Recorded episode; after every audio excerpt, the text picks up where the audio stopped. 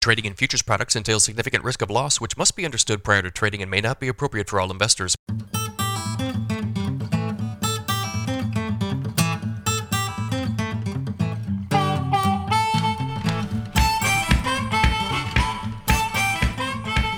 Good morning, everybody. We've got a mixed trade in the grain markets on Tuesday morning. It is 6:03 a.m. Central Time as I speak here.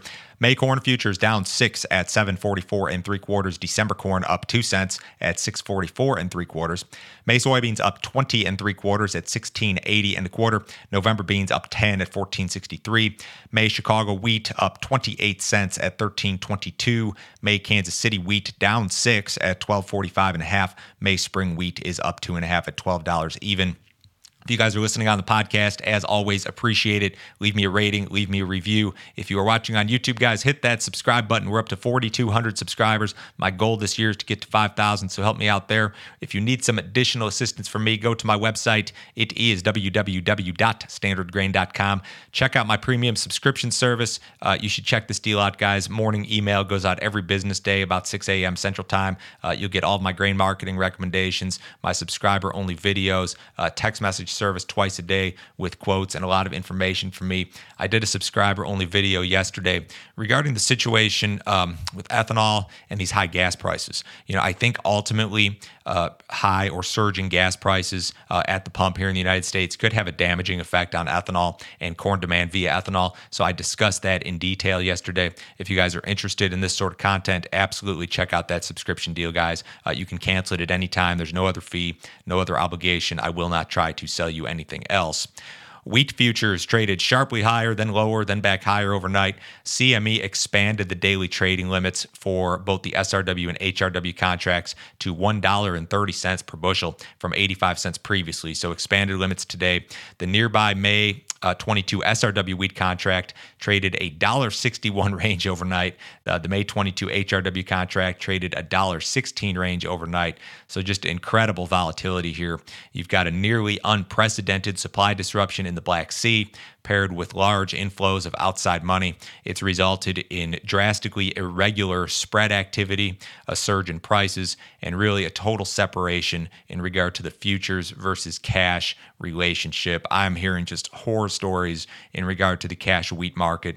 Um, grain buyers moving bids to September or December. Um, some buyers just offering no bids at all. Some buyers uh, uh, forcing customers to roll HTA contracts to back months. Uh, it's really a messy, messy situation. I hope it corrects itself sometime soon. Massive amounts of retail money have poured into a wheat ETF. Uh, the wheat ETF, ticker symbol dollar sign WEAT. Uh, this is an ETF that is available to, to anybody with a brokerage account. I mean, Johnny Gen Z trading from his mom's basement can access this wheat ETF. Managers of the ETF essentially buy futures on their customers' behalf. Reports indicate that the fund may need to halt additional inflows sometime soon due to lack of futures positions, some regulatory issues. I don't have all the details here, but the managers did file a registration with SEC on Friday in order to register additional shares.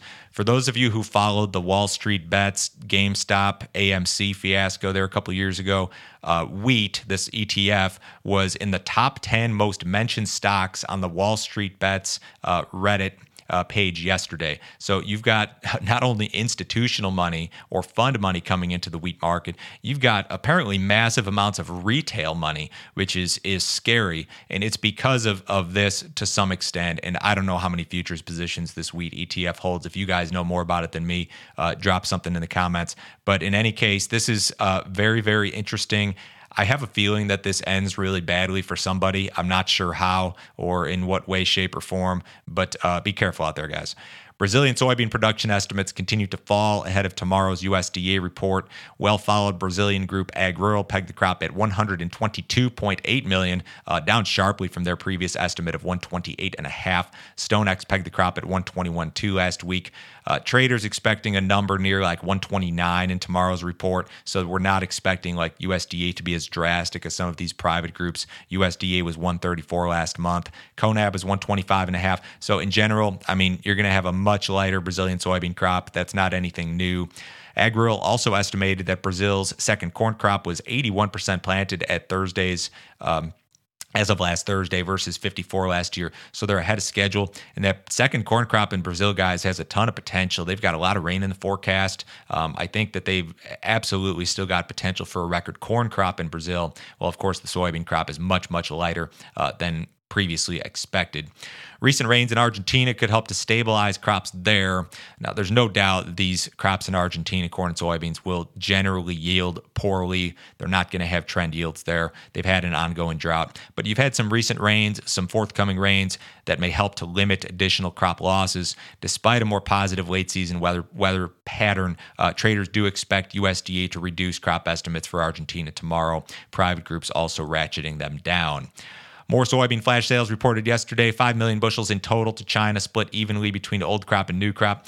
In regard to these old crop sales, um, this stuff is not normal this time of year uh, to be selling old crop beans. Usually it's coming out of South America, but of course they've got crop issues. Uh, new crop sales are interesting. Uh, we've got the best new crop book of export sales on record in regard to soybeans.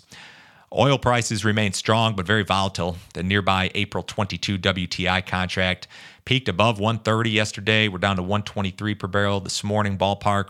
The U.S. appears willing to move forward with a ban on Russian oil imports, although European allies allies uh, may not participate in this ban. The White House is working with Congress to fast track legislation that would ban Russian oil imports into the U.S. We don't import a lot of Russian oil at all, it's a very small part of total U.S. oil imports.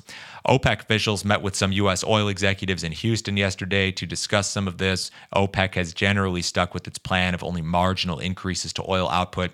National average gas price new all-time high this morning, 417 per gallon, up from 406 yesterday, 362 last week, and 277 uh, the same day last year, according to AAA data. So we've got a new record high in retail gasoline prices. Um, and again, I think that this could have some implications for uh, ethanol down the road if this sort of surge continues. One thing that's interesting is that you know, over the last 20 years or so, we've never really seen a national average gas price that resulted in drastically less demand. Even in 2008, I mean, people didn't stop driving a whole lot. Gasoline demand is relatively inelastic. Uh, for those of you old enough, back in the late 70s, you had uh, an issue that resulted in, in drastically reduced gasoline demand. That was the last time, really the only time to my knowledge, that this ever really happened. So, do you get to that sort of point?